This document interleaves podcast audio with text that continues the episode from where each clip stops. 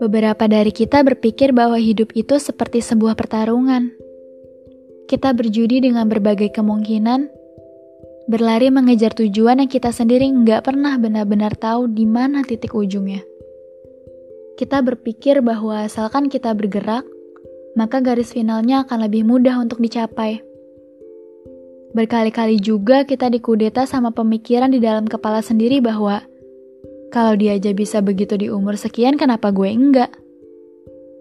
Seringkali kita menyiksa diri sendiri, menuhankan garis takdir orang lain untuk dipaksakan menjadi standar kita dalam menjalani hidup, yang padahal nggak bisa selalu begitu.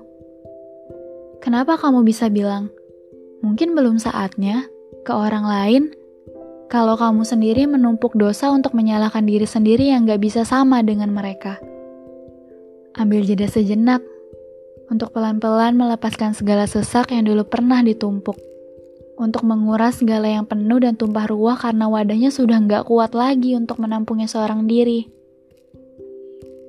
Sudah ya, malam ini kita rehat untuk beberapa saat.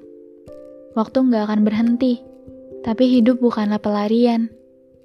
Nikmati pelan-pelan. Ada banyak pemandangan yang mungkin sayang untuk dilewatkan kalau kamu terlalu terburu-buru. Sudah malam, yuk pejamkan mata. Kamu juga butuh rehat untuk sementara waktu.